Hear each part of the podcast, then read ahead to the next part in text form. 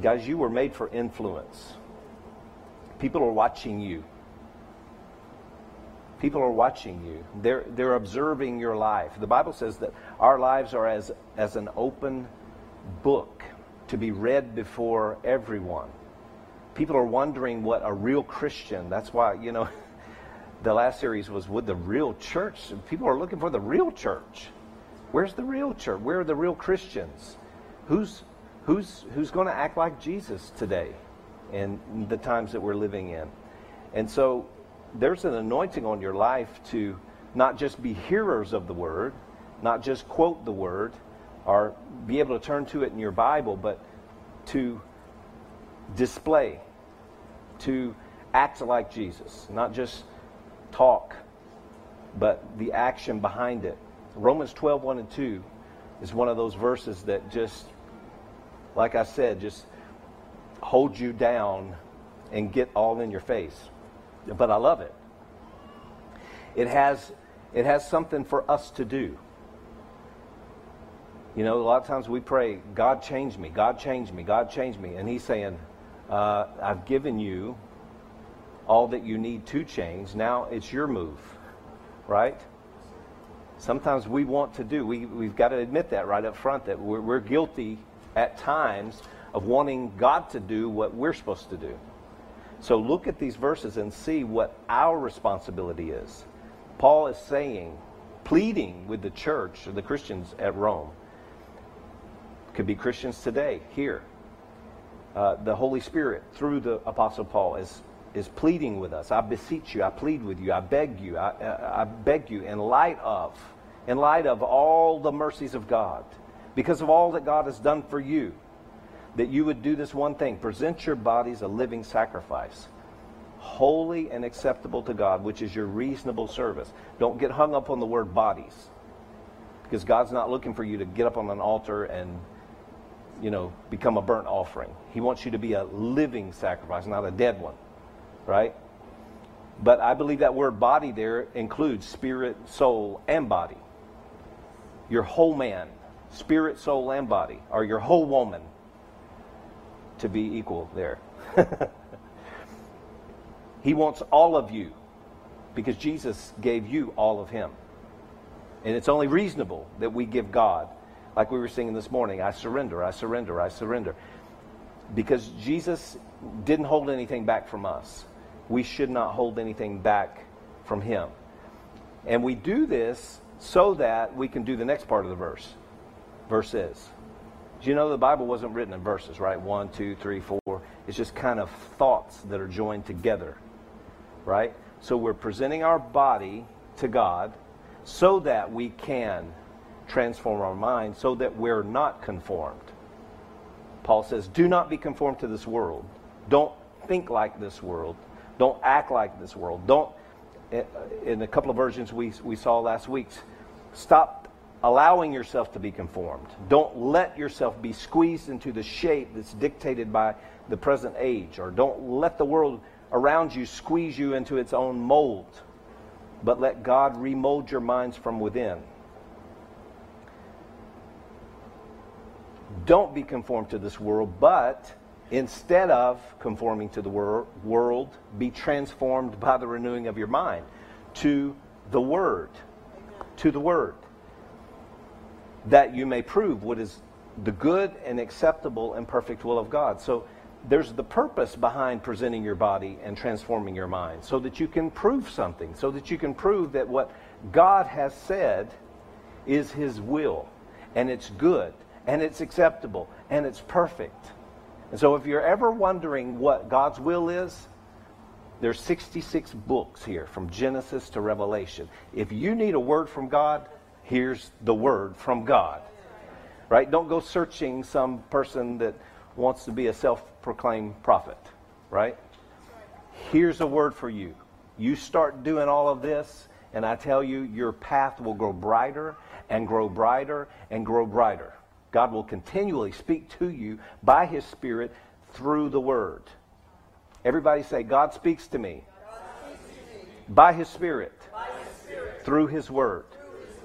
You know, I've met enough Christians, and and all the years of ministry that say, I don't hear from God. I don't hear from God. Here's a very simple way to hear from God right here. How much are you reading and studying and meditating on the Word of God? So that is what the series is about, so that we're not conforming to the world. There's a lot of people that are conforming to the world these days, and a lot of Christians that are conforming to the world because they're paying more attention to the world than they are to the Word. And so there's a contrast. Paul is drawing a contrast between the world and its ways and the kingdom of God and its ways. There's a pattern in the world, and there's a pattern that God wants us to follow after. And before we begin to look at God's pattern, we have to confess and admit that we have been conditioned to think like the world. You may not think that we're conditioned as much as we are, but we have been. And you realize it when God begins to start pointing it out. When He puts His pattern up against the pattern that we've been living in, you see the difference. And we have to admit that we have been conditioned in order that we can reprogram our minds with the mind of Christ so that we can think like Him. 1 Corinthians chapter 2 says we have the mind of Christ. Every Christian has access to the mind of Christ. But it's up to us, each individual one of us, to put that mind of Christ on every day. And Romans 12:1-2 is how we do that. We put the mind of Christ on when we go to His Word, we meditate His Word. If you don't know where to start, Proverbs is a good book. It's a book of wisdom. You can start in the morning. Tomorrow morning is the 26th of April. Go to Proverbs 26, right? There's 1 through 31 Proverbs. Just pick one for the day that you're on, just to get a nugget of wisdom. Just one verse. I guarantee you, one verse out of Proverbs 26 tomorrow will speak to you and will change the way you think and cause you to see where you have been thinking and acting like the world. So we can either choose to follow God or we can choose to follow the pattern of this world. And Paul is saying that here. Last week, William brought the word, and we looked at the pattern of fear. The world has this pattern of fear, and it's running rampant. Before this thing called COVID-19, fear was out there, right, knocking at everybody's door. And COVID-19 just amplified it, magnified it. But there's fear. The world is being dominated by fear because it follows after the god of this world. 2 Corinthians 4:4 says, Satan, who is the god of this world, has blinded the minds of those who don't believe. And so there's no secret, there's no wonder why fear has been such a big thing this past year or more, right? Fear, because Satan rules by fear. And so we have to see how our thinking is lining up with the Word. God has not given us a spirit of fear, but a power, love, and a sound mind. This week we're going to take a look at blame shifting. Blame shifting. Don't blame me. And right now we all deal with this. Every one of us deal with shifting the blame or pointing the finger, as we say. Paul said in 2 Corinthians 2:11 that we should be familiar with evil schemes of Satan so that he would not outsmart us. Just read 2 Corinthians 2:11. If we're familiar with the evil schemes, then we're not giving the devil place, right? Or we're not allowing him to outsmart us. The enemy wants the church to act like the world, so he continues to press you and I into the world's mold by the media. That's why you hear a lot of ministers say, guys, turn off the news. It's no secret that the news has been weaponized. There is an agenda. It's not hidden anymore. It was hidden for a few years, but now it's full blown. The entertainment is the same way. The sports is the same way. If you want to watch a football game or whatever, and now you have to listen to all the politics. Right. Guys, The world is trying to press everyone into its mold. The voices of unbelievers around you, and some people that are believers, they just haven't renewed their mind. Right? Here's 1 Corinthians chapter 3. Look at this. 1 Corinthians chapter 3, verses 1 through 3. Some believers who have not renewed their mind act like unbelievers. And here's the proof. 1 Corinthians 3, 1 through 3, New International Version. Brothers and sisters, this is Paul speaking to the church there at Corinth. Brothers and sisters, I could not address you as people who live by the Spirit, but as people who are still worldly, mere infants in Christ. I gave you milk, not solid food, for you were not yet ready for it. Indeed, you are still not ready. You're still worldly, or thinking like the world, acting like the world. For since there's jealousy and quarreling among you, are you not worldly? Are you not acting like mere humans? So we can take away a few points from that scripture. Number one, when we think like the world, we will act like the world. Your thinking affects your actions. And that's why your pastor says, hey, watch your intake of social media and the news and entertainment. There's agendas behind movies. Thank you for those two amens. Amen. When we act like the world, guess what? This scripture says we haven't grown up.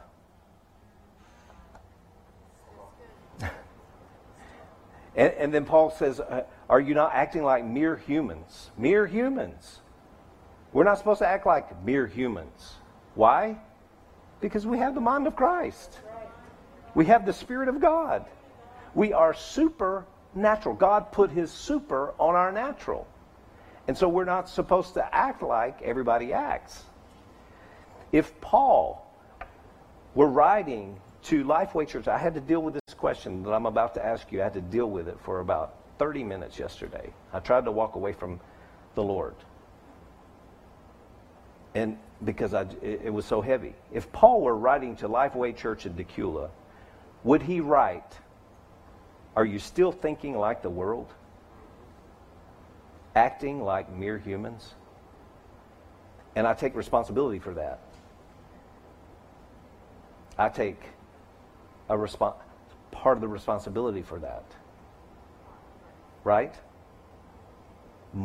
Our job, Pastor Sheila, my job is to grow the body. Grow the body.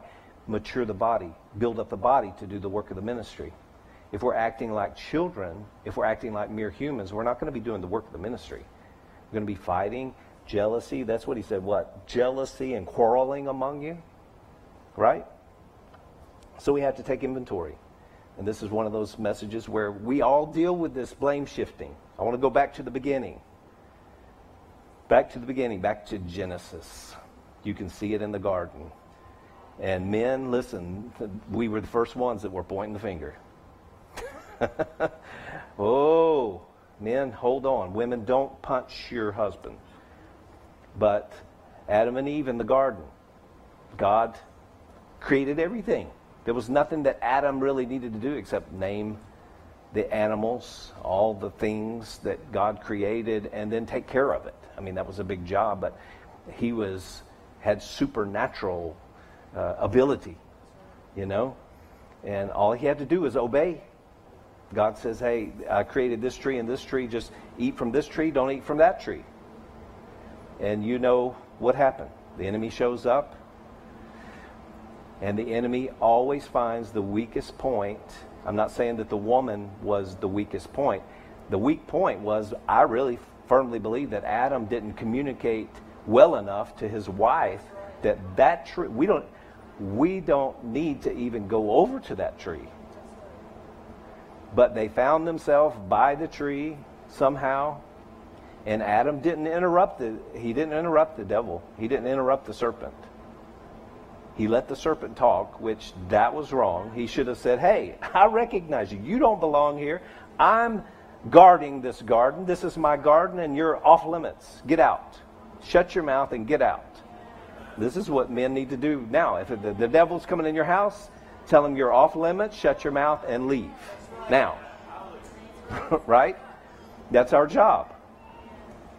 And so because Adam didn't do his job, here's the enemy coming in, getting at his wife, tempting. And you know what happened? They both fell.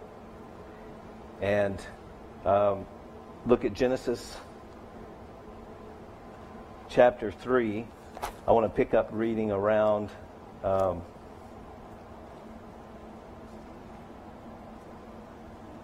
verse 8. Genesis 3:8, and the man and his wife heard the sound of the Lord as he was walking in the garden in the cool of the day. And they hid from the Lord God among the trees of the garden. But the Lord called to the man, where are you? Now God knew exactly where Adam was. He was giving Adam a chance to answer. That's God's mercy. Adam did answer, but he said, I heard you in the garden and I was afraid because I was naked, so I hid. And God said, then who told you that you were naked? Have you eaten from the tree that I commanded you not to eat from? That is a yes or no question. Yes or no? And here's the man's response. The woman. It wasn't yes or no, it was the woman. Guys, we've got to quit blaming our wives. Come on now. The woman that you put here with me, she gave me some fruit from the tree and I ate it. The New King James Version says, the woman whom you gave to be with me. You gave it. You gave it.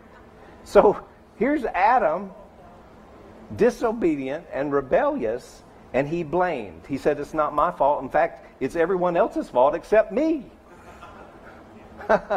Don't blame me. The men were first. Guys, we have to really watch this. But then he blamed God because he said, you know, it was kind of indirectly, but it was there. This woman that you gave me, as if you hadn't given her to me, then I wouldn't have disobeyed you. Right? Here's a point you need to write down and always remember. Other people cannot make you disobey God. Come on. Back in the day, we used to watch the entertainment show. Flip Wilson. You remember Flip Wilson?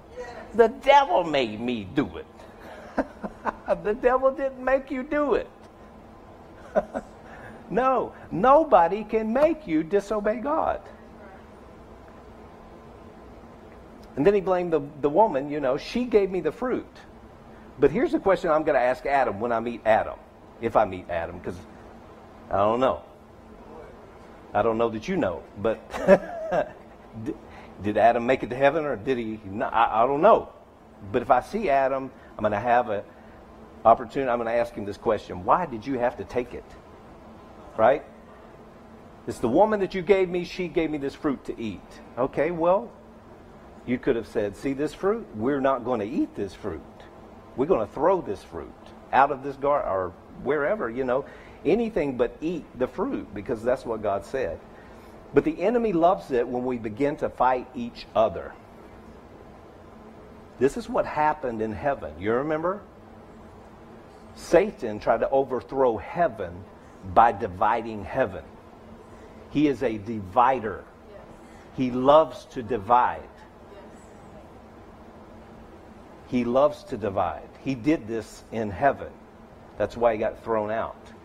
A family divided against itself will not stand. That's why, men, we have to guard our families. But you need your wife's help. You need her help. That's why we have to be on the same team. That's why we have to communicate even more. So because Adam disobeyed God, he invited the curse on himself But then if you continue to read Genesis chapter 3, there was a curse on his wife. There was a curse on the earth because of Adam disobeying and blaming. We don't know what would have happened if he would have just said, you know, I was the one, I was the one, I was the one. We can't tell what would have happened or what God's plan would have been, but we know that he disobeyed God, and it caused division. It caused division. And that is what's happening in the world. The world is wanting us, the pattern of the world, the thinking of the world is wanting us to point our fingers at each other right now. And I want us to shake off this pattern and break this stronghold over our minds, this division, this pointing the finger. It's the world's pattern to divide and conquer, to stir up people against each other about things they disagree on, or destroy relationships and destroy unity, using things like COVID, things like the vaccination, things like masks, things like the Second Amendment, things like politics and defund the police, and critical race theory, and BLM, and Equality Act. The devil is stirring up the body of Christ to point fingers at each other. Hello. I may not be telling you anything new, but we need to recognize who the enemy is, or else we'll get in this, you're my enemy. Come on. Somebody should be shouting right now. We have to put on the mind of Christ and renew our minds to God's will and not the way of the world and thinking like the world and not conforming to the world, but being transformed so that we can prove God's will. The truth about the matter is people are not our problem. People are not your problem. Can I say that again? Yes. People are not your problem. That might be good to write down. There's only one common enemy that we all have, and let me hear his name. Satan. It's the common enemy, Satan, right? But if the enemy can deceive you into believing that someone else is holding you back, or a whole group of people is against you, then the enemy has you in bondage. Denominations divide, and it's the thinking of the world.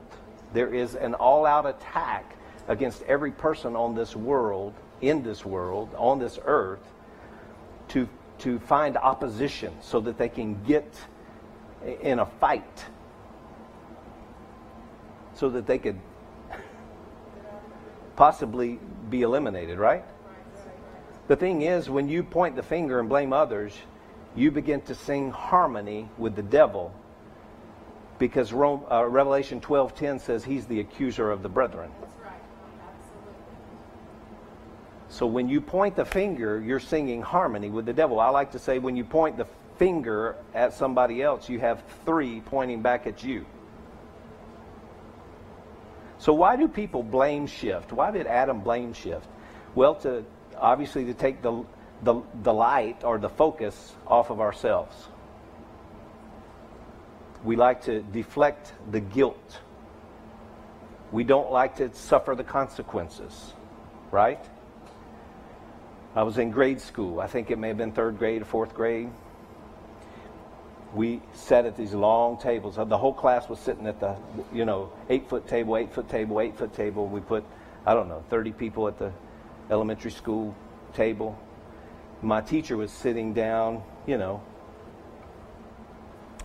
down that end of the table, and me and my friend Albert, we just call him Al, we were sitting beside each other, and somebody thought it would be funny to dare the guys to throw the biscuit, because just little boys, third grade, fourth grade, I don't know when it was, but so Al threw a biscuit and went flying. I thought, okay, if he did it, I'd do it. I threw a biscuit, and the girl ducked, and it hit the teacher. 2 biscuits went flying, And the teacher stood up and said, "Who threw the food?" And Al and I got sent to the principal's office. I didn't think I hit the teacher. I can't remember whether it was Al or me, but here I was blamed, but I did something.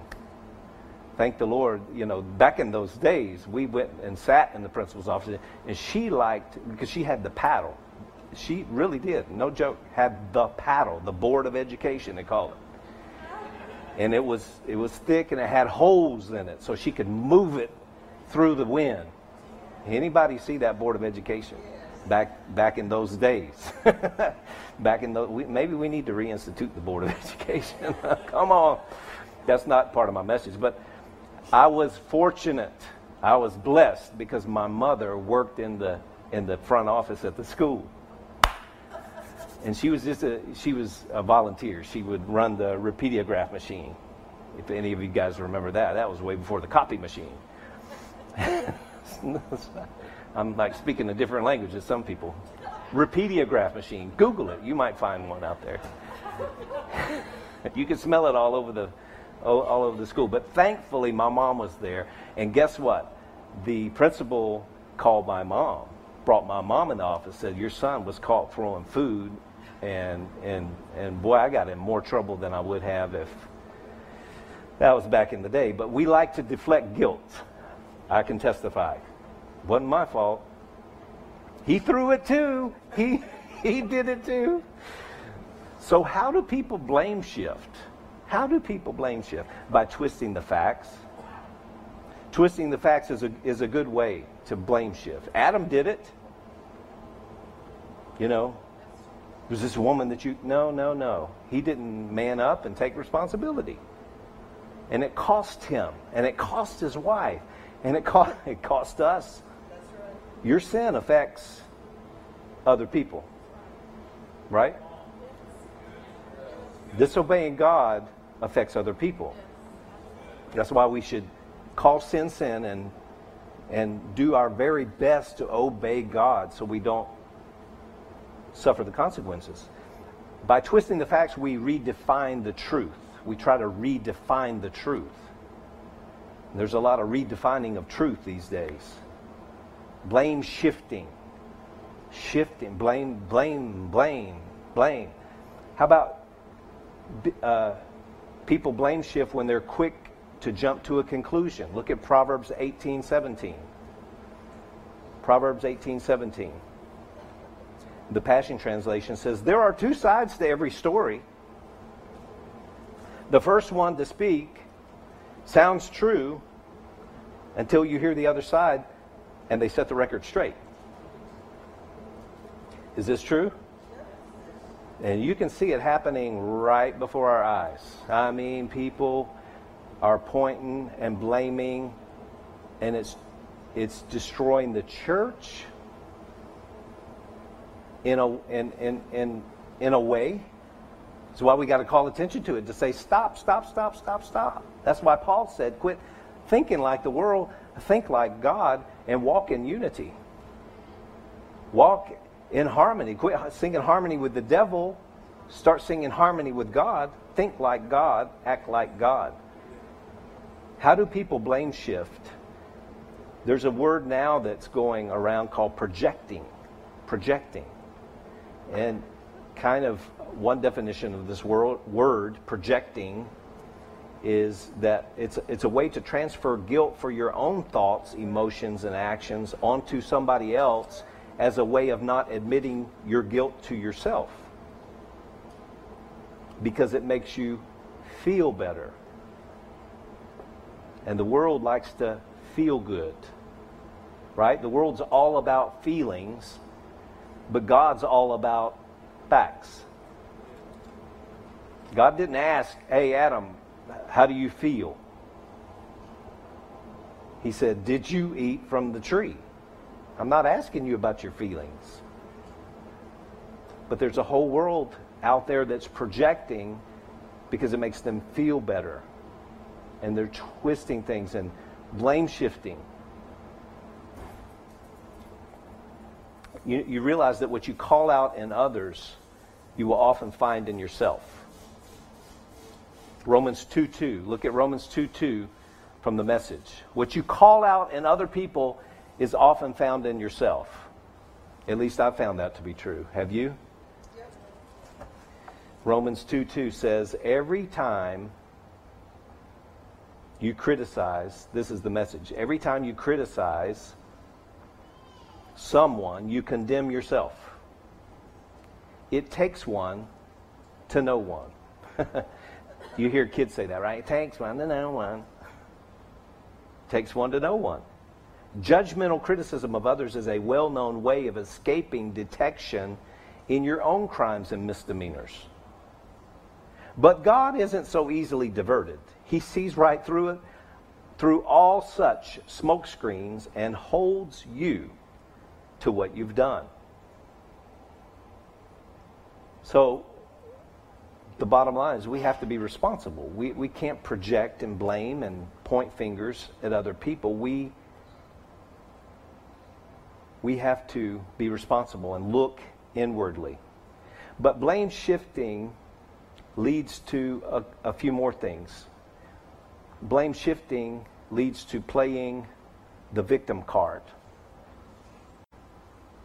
To blame shift leads to playing the victim card. I was born in the wrong family. I was born in the wrong country. I was born on the wrong side of the tracks. I was the baby in the family, and I should have been born first. My father left me when I was young. I never knew my father. I was abused. I've been divorced and cheated on. Someone was mean to me and called me names. Anytime we are blaming others, it shows that we are thinking and acting like the world, and that we have bitterness, resentment in our heart toward that person that we need to deal with. When we point at others and say it's their fault, then we're actually in bondage to them. Right? This is what the Word says. And the world loves playing the victim card. That's why most everyone in the world can point out problems, but very few people can come up with any solutions. And if you choose to play the victim card, God can't use you to do great things. But if you refuse to play the victim card, then God will use you to do great things. Because God created you. You didn't create yourself. He knew what He was doing when He created you. He knew where to put you when you were created, and He loves you with an everlasting love.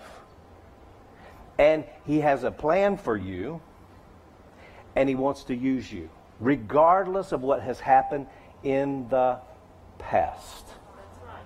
Exactly. You can't move ahead to your future when you continue to hang on to those people that have tried to pull you down, That's right. cut you down, and hold you down in the past. God wants you to be free from that. Free from that. So we have to be free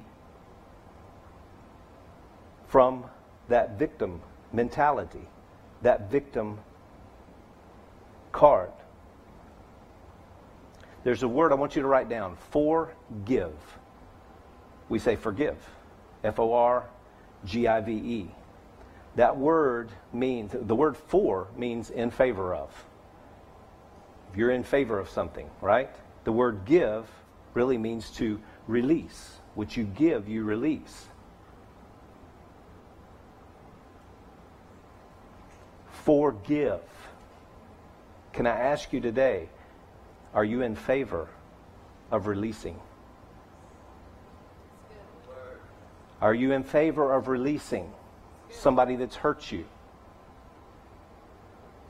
Maybe you did never know your dad. Maybe your dad did abuse you. Are you in favor today of releasing? At the end, we're going to pray and allow you to release. The thing about releasing is we don't need to go back and pick it up again. That's right. Amen. Right? Every one of us have had the non-perfect life, right? My life hasn't been perfect. My parents got divorced when I was a teenager. You know, disappointment, things. Happened to all of us. But we have to be in favor of releasing. We have to forgive. We have to move on. So blame shifting can also lead to judging. Judging. Luke 6:37 says this. Jesus, this is the Passion Translation. Jesus said, forsake the habit. The Passion Translation, Luke 6:37. Forsake the habit of criticizing and judging others. And you will not be criticized and judged in return. Don't condemn others, and you will not be condemned. Forgive over and over, and you will be forgiven over and over. You remember the disciple that asked Jesus, you know, if somebody sins against me, how many times do I have to forgive? Jesus said, oh, 7 times 70, 70 times 7. 490 times in one day for the same sin. I mean, Jesus wasn't trying to be exact, like establishing some new law of forgiveness, but hey, forgive, go on, and let God deal with it.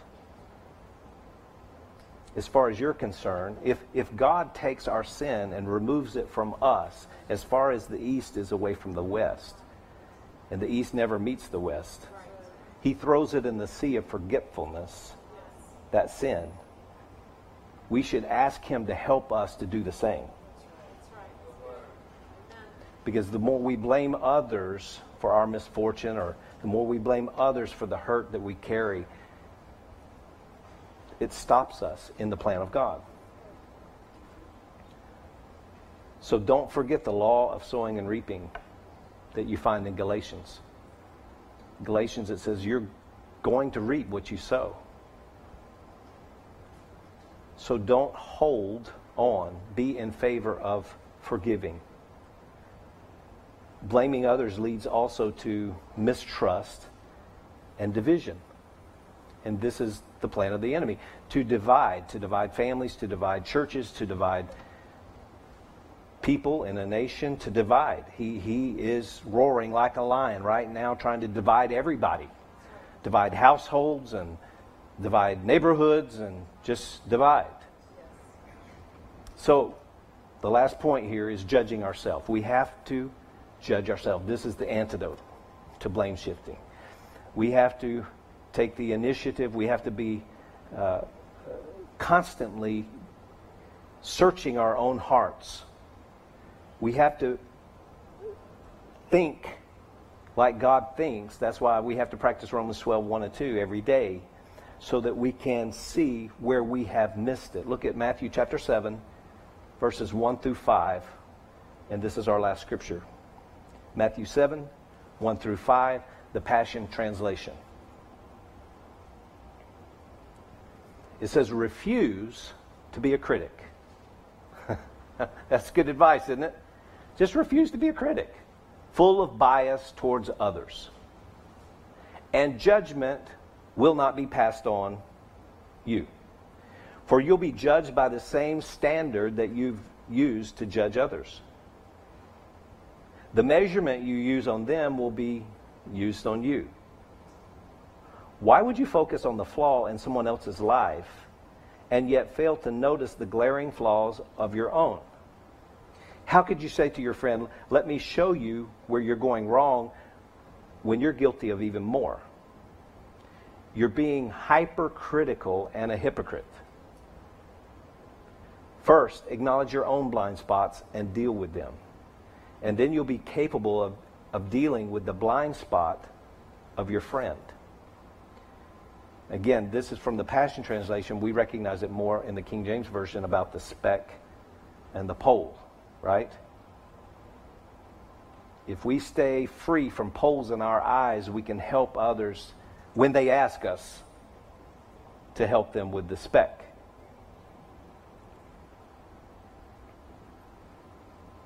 So we have to think about us first. Instead of pointing the finger, just say, Lord, help me, show me. And when you see others and you want to blame, instead just pray for them and let God deal with them. And it might take some time. To help us do Matthew 7, 1 through 5, we need the Holy Spirit to help us. Judge ourselves, lest we be judged. When we judge ourselves, we need to look inside, but we have to have the help of the Holy Spirit, because the Holy Spirit doesn't condemn us. He corrects us, but He doesn't condemn us. He convicts us, but He doesn't condemn us. I hear Christians say, the Holy Spirit condemned me. No, He didn't condemn you. Condemning is pronouncing sentence upon. The Holy Spirit will convict you. And He does a lot better job when you say, show me, rather than resist, right? Open my eyes, Lord. Show me where I need to deal with me. And then help me in your word, with your word, to correct what I need to correct so that I don't end up in that same place again. Holy Spirit, help me. Humble ourselves enough to admit when we're wrong. Be quick to repent and quick to ask forgiveness. Goes a lot better, right? So this is the to-do from the message here. We should always have a to-do. Practically apply. This is where the rubber meets the road. Stay in God's Word daily, because that's where we put on the mind of Christ, so that we can transform our thinking, so that we're not conforming to the world, and so that we're able to prove God's will in our life. Amen. Did you get it? We can't think like the world and act like the world and try to win the world to Jesus at the same time. And really, we should be looking inwardly as the church and individual members of the body to say, hey, Lord, how do I become more effective? How do I remove the things that need to be removed and transform my thinking here? Work on one thing at a time. Anybody that goes to a nutritionist or a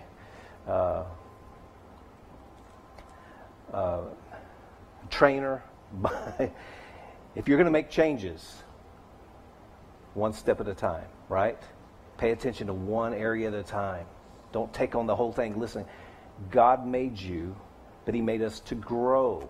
Back to that same scripture.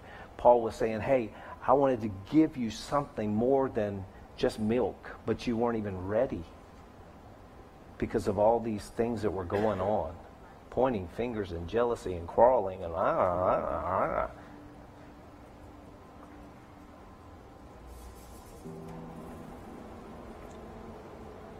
want to pray and help us, I include myself, to forgive, to be in favor of releasing. When I got to that point in the message, maybe something came up in you that like, that was a little hot button there. And you remembered somebody's face or somebody that maybe they've continually over and over and over again.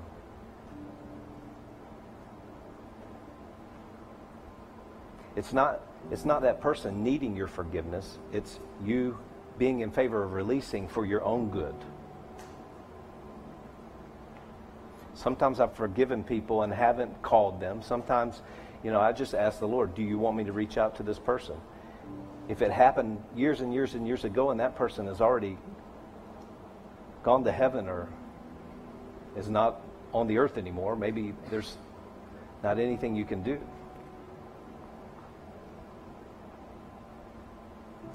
But I want us right now to just bow our head and close our eyes and think of a situation or a person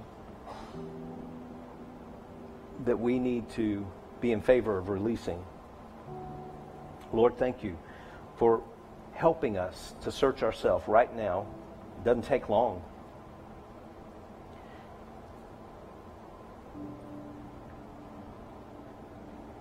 Show us, Father, what we need to let go of so that we can move on, move ahead.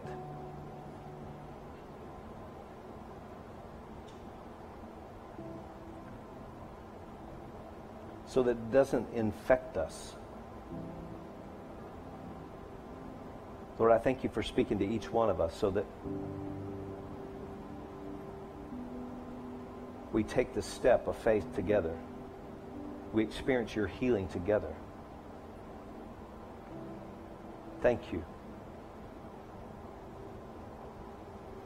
So I'm going to pray aloud, and I want you to just pray there at your seat, thinking about that, with that person or that situation in mind, whatever it is. Like I said, we've all been disappointed or hurt in the past. So, Father, right now we bring that person, we bring that situation before you.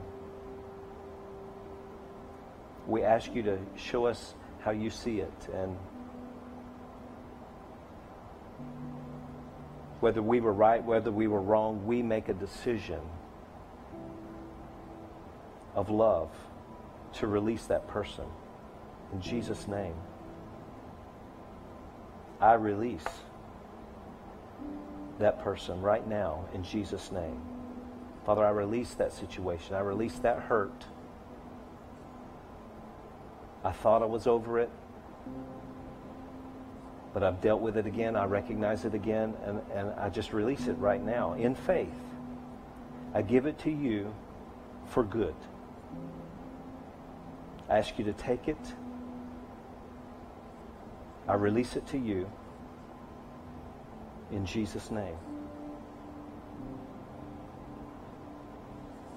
I thank you, Father.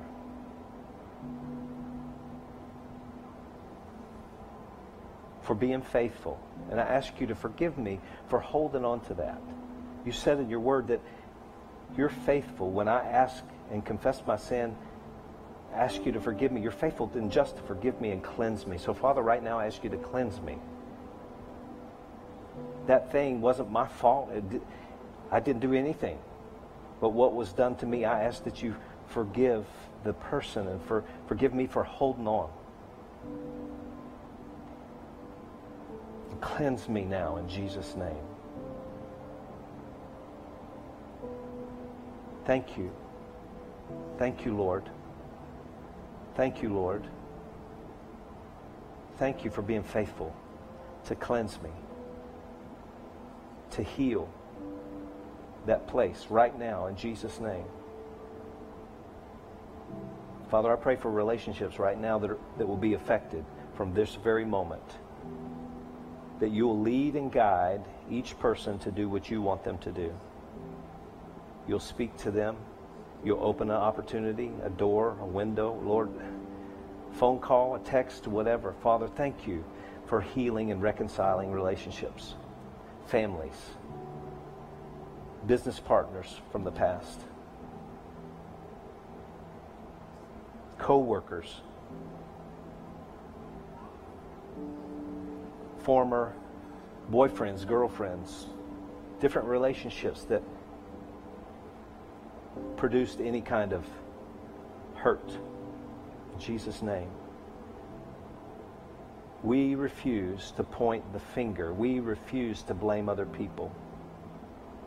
We refuse to identify as the victim when you created us to be victors. we exchange that victim mentality for more than conqueror, mind of Christ, solid disciple mentality. In Jesus' name. Jesus' name.